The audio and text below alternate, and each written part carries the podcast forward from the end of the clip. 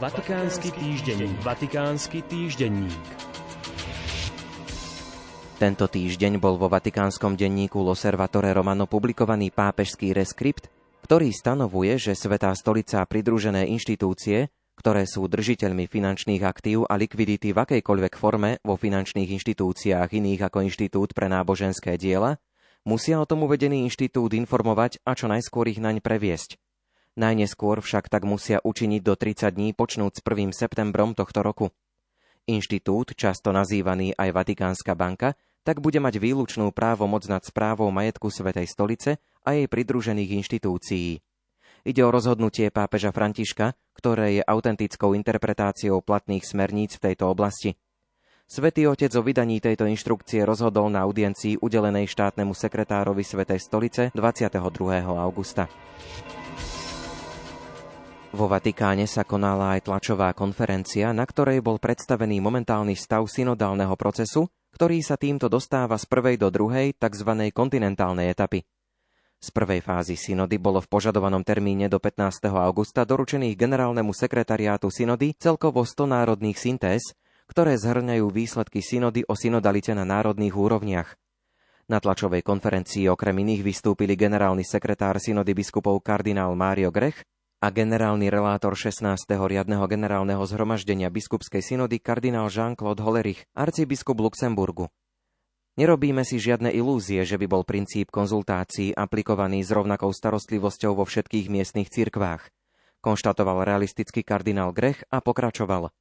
Sme na začiatku cirkevnej cesty, ktorá si vyžaduje trpezlivosť a tiež uvedomenie si, že všetci sú nútení zúčastniť sa, každý podľa svojho stavu či funkcie, v rámci cirkevného života. Dôležité je ukázať a naďalej ukazovať, že cesta cirkvy začína a berie silu z počúvania sa. V každom prípade sa dnes obraciam na vás s pocitom vďačnosti a veľkej nádeje pre budúcnosť synodálnej cirkvy. Bez ohľadu na obsah, ktorý vyplynie z čítania syntéz, počuté alebo prežité skúsenosti ukazujú živú cirkev, ktorá potrebuje autentickosť, uzdravenie a ktorá stále viac túži byť spoločenstvom, ktoré oslavuje a ohlasuje radosť Evanielia, naučiť sa spolu chodiť a rozlišovať, uviedol kardinál Mario Grech. Na jeho slová nadviazal následne kardinál Holerich, ktorý popisoval národnú fázu synody v rámci rozličných miestnych skupín, farských a reholných spoločenstiev, rôznych združení veriacich a iných neformálnych skupín. Bolo pôsobivé objaviť načenie a kreativitu všetkých týchto skupín. Už od prvých týždňov bolo jasné, že Duch Svetý pôsobí uviedol kardinál a pokračoval. Podstatou týchto synodálnych zážitkov bolo počúvanie Boha prostredníctvom vzájomného počúvania sa, inšpirovaného Božím slovom. Kardinál Holerich tiež komentoval jednotlivé národné syntézy a prácu, ktorá bude na ne nadvezovať. Predtým, ako sa pustíme do podstaty syntéz, je dôležité pochopiť, čo tieto syntézy sú.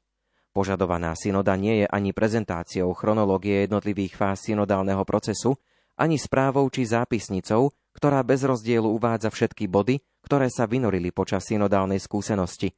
Skôr to treba chápať ako vyvrcholenie spoločného duchovného rozlišovania.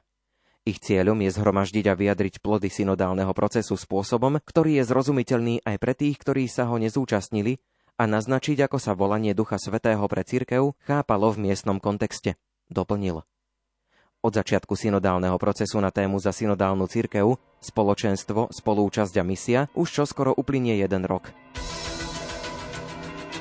Vatikánsky týždenník. Vatikánsky týždenník.